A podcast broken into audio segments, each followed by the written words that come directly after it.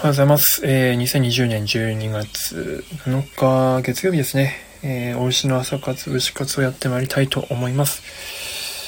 えーと、今日はですねフィルムスタディではなくてジェスチャードローイングというのをやってみます。とにかくただただ、えーと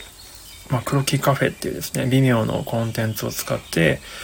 まあ、いろんな、えーと、男性とか女性だったりのポーズをですね、まあ、クロッキーというか、まあ、ジェスチャードローイングしていくというものです。まあ、ジェスチャードローイングっていうのはまあなんかシルエットですよね。実際のクロッキーでリアルに書き写すよりも、えっとシルエットを重視していく書いていくやり方ですね。で概要欄の方とかに多分今日僕がやってるジェスチャードローイングのやつが書いてます。リンクが貼ってます。ということでこれからよんじゅうスタジオの方でもライブしていきます。よいしょ。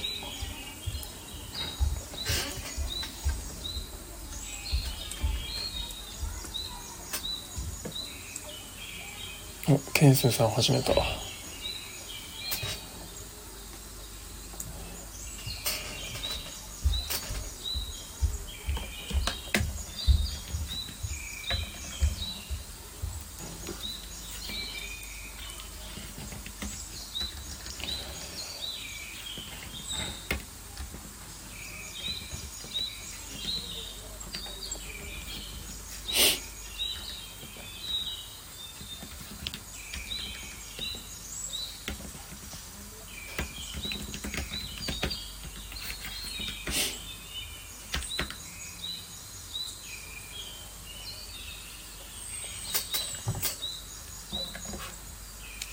お、ニキおはようございます。あ、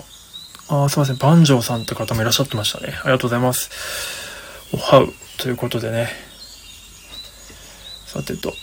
朝一から男性のフルヌードを描いていきますよ。にじゅうろくにちをよろしくお願いします、ニキ。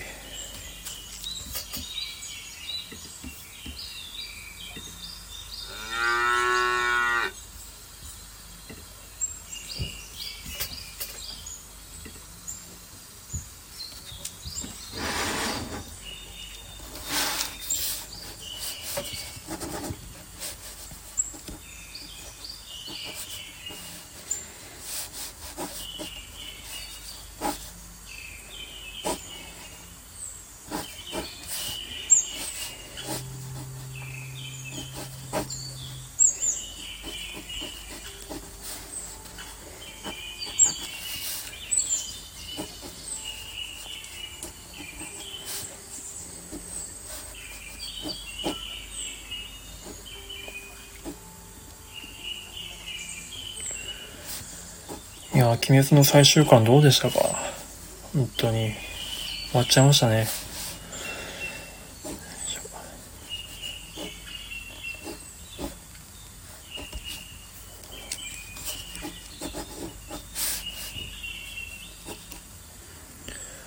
えー、ティンクルさんおはようございます。よろしく申します。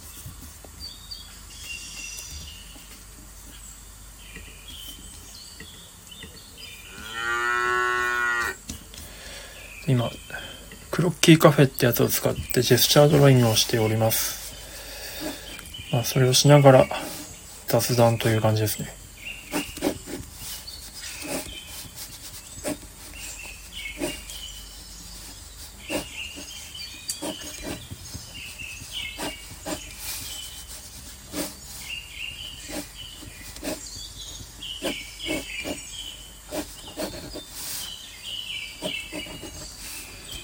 まだ書いてない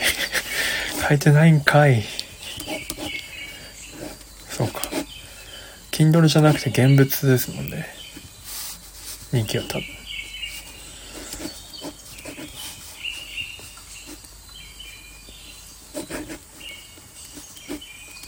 分あ難しいこのポーズ。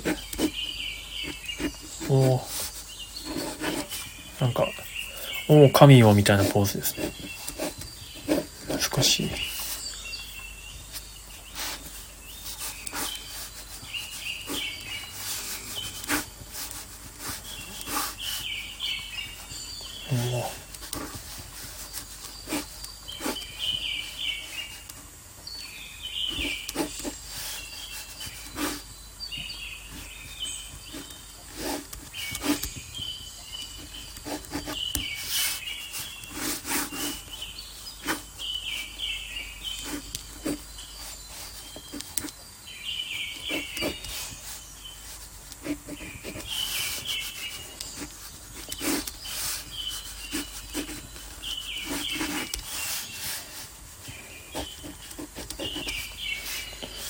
うん、バランスが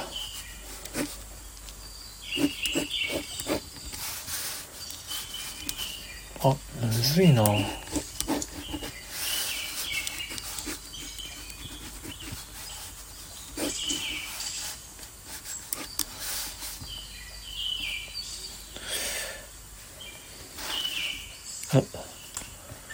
なんだろうこのポーズ、クラウチングスタートみたいなポーズですね。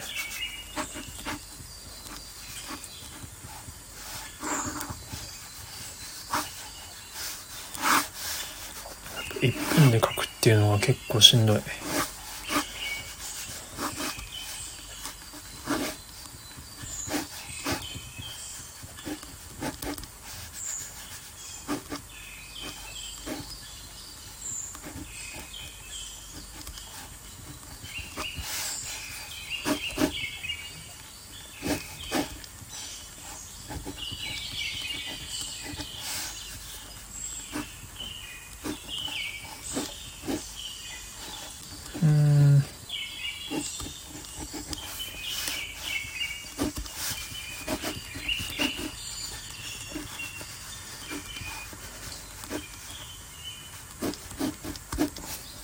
おお、むずいな。書けな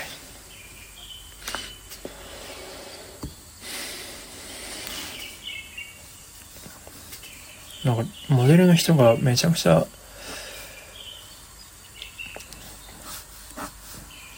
昔のギリシャ人みたいな人なんで。なんだろう、ポージングがいちいち宗教家っぽいな。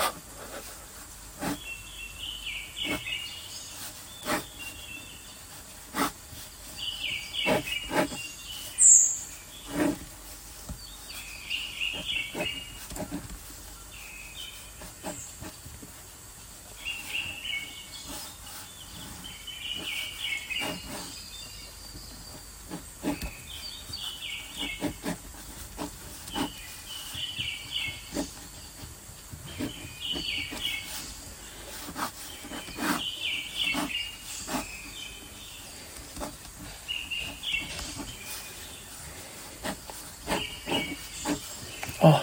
書ききれなかった。うん。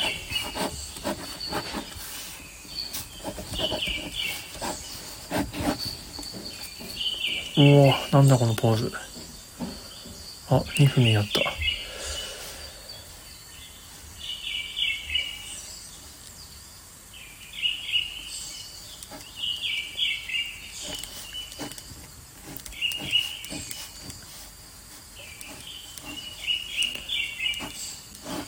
そのギリシャの話っていうと、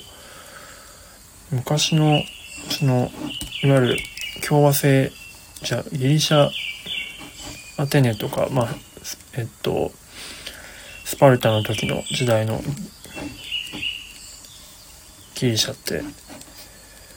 結構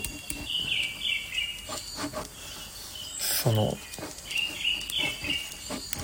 軍の強さを保つために。男性同士のカップリングみたいなのはなんか制度としてやってたみたいですね。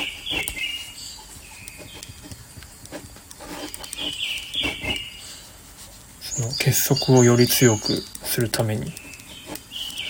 年上の人がうんと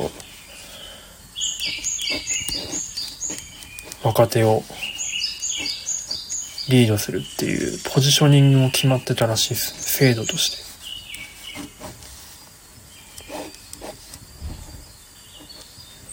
その制度名前なんつったかな、ちょっと忘れちゃいましたけど、すげえなーと思いまし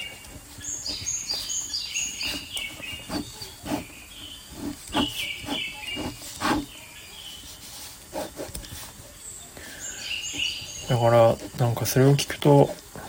そういうのってもう普通に織田信長とかも前田利家の関係とかもあるから、なんか逆にそういう我々がスタンダードとかノーマルって思っているような価値観っていうこと自体がむしろ最近の価値観っていうことが分かりますよね。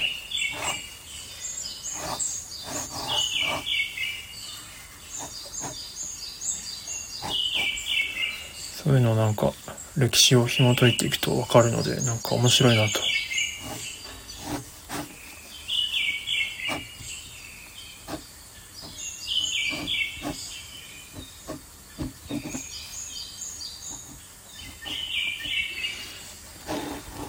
このポーズはすごい書き応えがあるけど、ちょっ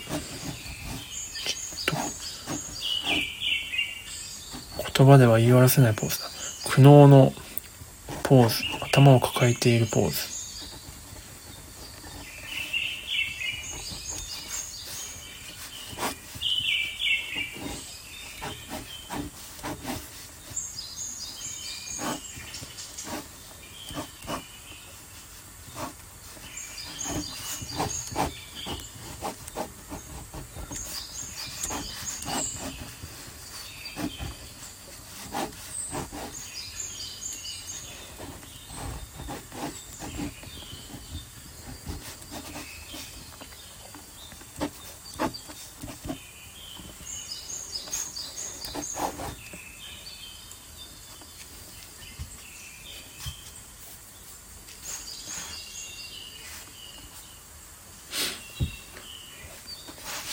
ちょっとにふん長いな。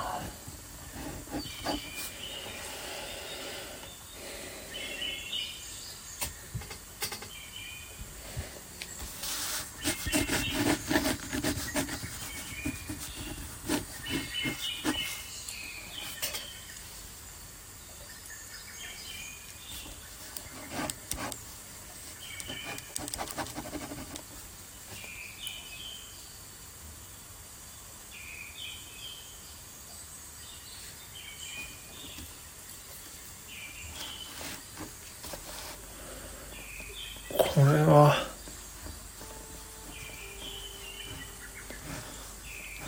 うん、なんて表現したらいいんだこのポーズは。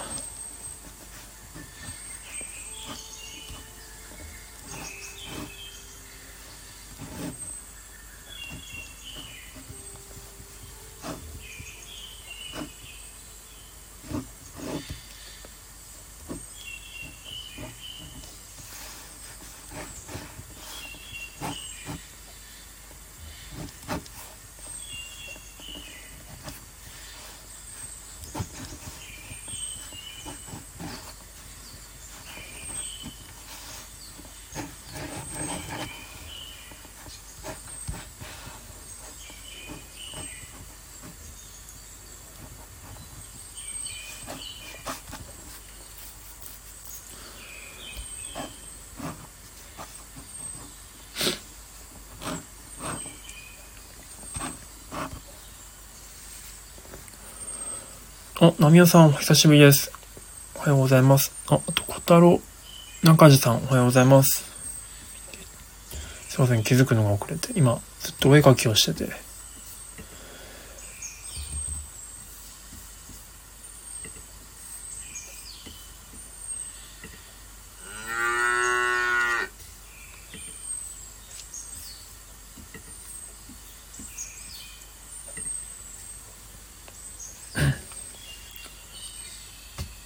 ドローイングのリンク先、あ、すごいポーズ。そうなんですよ。なんかね、ギリシャ人モデルっぽい感じの方のやつで、なかなかすごいアングルがいっぱいありますよね。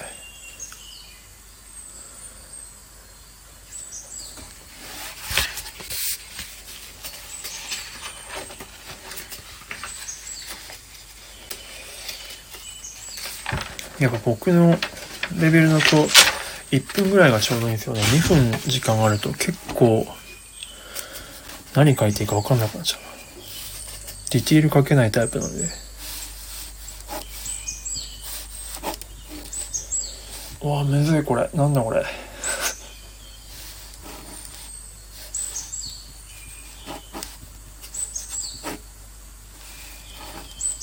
結構このクロッキーカフェはうちの業界の人たちも結構使ってるみたいでですね、いろんな体型の人がいるので、モデルに妊婦、まあ、妊婦さん大丈夫なのかなと思うんですけど、妊婦さんとかもいますし、男性もいっぱいいますし、ふくよかな女性とかもいっぱいいますし、わかったやめちゃくちゃナイスバディな人もいますし、本当にいろんな体型の人がいるので結構いいんじゃないかなと思いますね。でも結構同じ感じの絵しか描けないっていう人が増えてきてるので、いろんなアングルがね強制的に描かなきゃいけなくなるので、すごくおすすめだと思ってますが、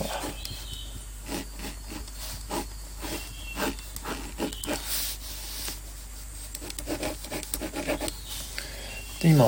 並行してフォーゼロスタジオって方のやつでもライブ中継してるんですけど、そっちの方で今僕が描いてる下手くそな絵が見れる感じですね。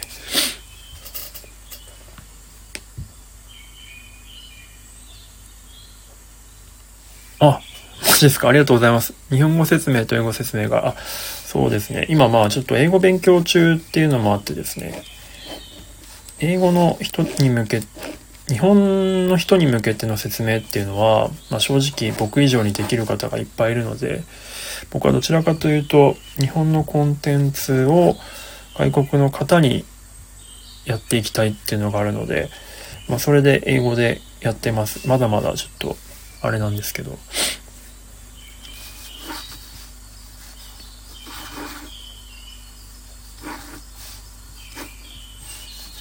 まあ、なので、まあ、今ジェスチャードレインやってますけど、今日はいつもフィルムスタディっていうのを毎朝やってて、そこが結構実験場的な感じでですね、そこでやったやつをノートの方で日本語化して、で日本語化したやつを今度英語バージョンにして他の配信コンテンツに流していくっていうような感じの設計でやろうと思ってますね。 TikTok とか Vimeo とか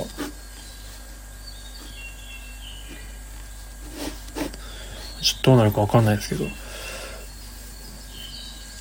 そうなんですよ。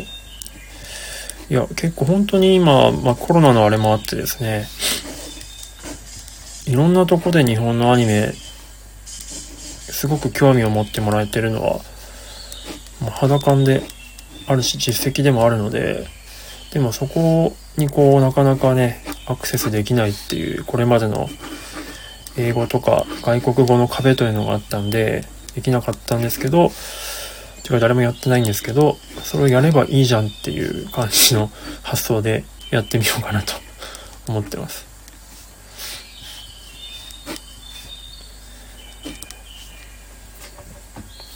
本当アラビア語とかもね、スペイン語とかアラビア語でもやりたいんですけど、中国語とか。まずは英語からですね。実はサウジアラビアでもめちゃくちゃアニメ人気なんですよ、日本の。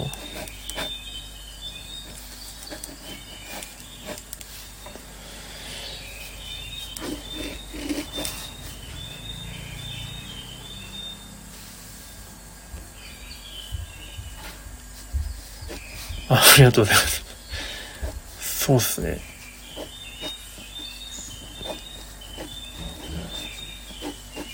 世界中どこでもこう旅をしながら暮らしていけるようになりたいのと、あとはそのなんかそういった前例があると認知が変わるじゃないですか。その世界が、クリエイターの人たちの発想が変わるかなと思って、そしたらもうちょっと業界自体が可能性が広がるかなと思ってですね、まずは前例としてそういう人がいるのがいいのかなと思ってやろうと思ってますね。そうなんです。サウジアラビアでも今は人気なんですよ。あの石油が結構打ち止めになってきているので、あのムハンマド皇太子に代わってから結構国家事業として方向転換してるんですよ。エンタメとかいろんなところに力入れようとしてて、まあ、その中の一つとして日本のアニメコンテンツとかで結構今交流が行われ始めているという状況ですね。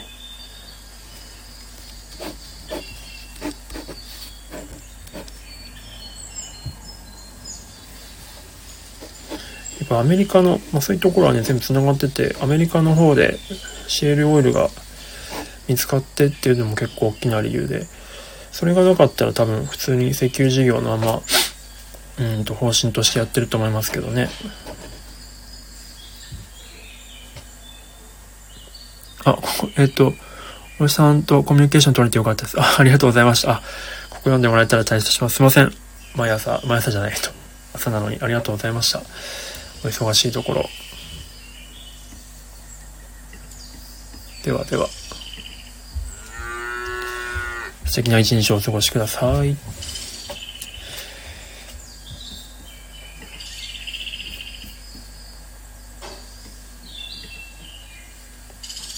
よし、だいたいごふん ファイブミニッツ も終わりました。この苦悩のポーズはなかなかごふん与えられても書けないな。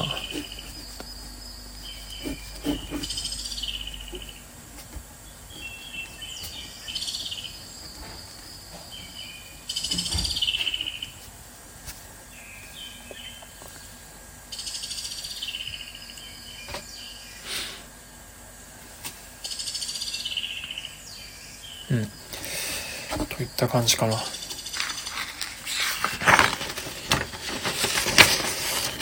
ぱ徐々になんか徐々にうまくはなってくるけど、なんかウォーミングアップというか、それっぽくなるまでちょっとみっつかよっつぐらい書かないと書けないな。やっぱ毎日書かないとダメっすね。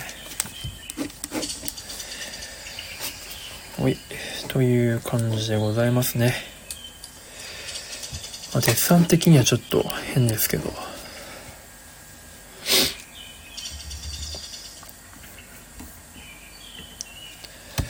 まあ、あとは今完全にこれ今独り言なんですけど、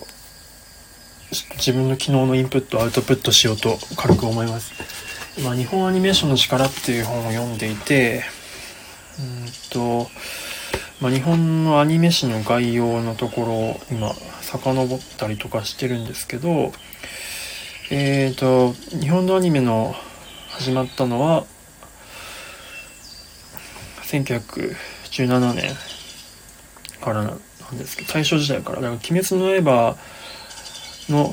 時代設定の時には実はアニメーションはもうすでに作られててっていうのがすごく僕的には面白くて、そういった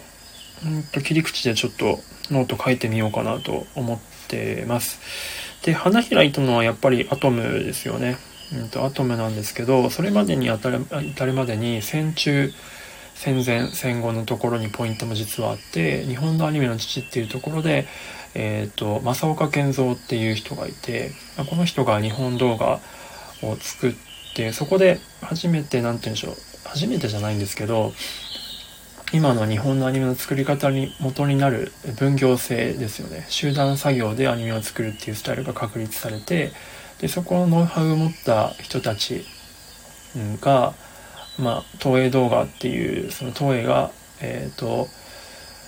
西洋のディズニーをあ東洋のディズニー作るっていうことで立ち上げた東映動画部に吸収される形で、そこをベースに発展していって、で白蛇伝とかで作られていった、長編アニメーションが作られていったんですが、もう長編東映動画の発足コンセプトがすでに海外進出をやっぱりディズ東映のディズニーと歌ってるから狙っている形だったので、白蛇伝とかその後のいくつかの長編も最初からもう海外に輸出されてて、結構そこそこの売り上げがされていたと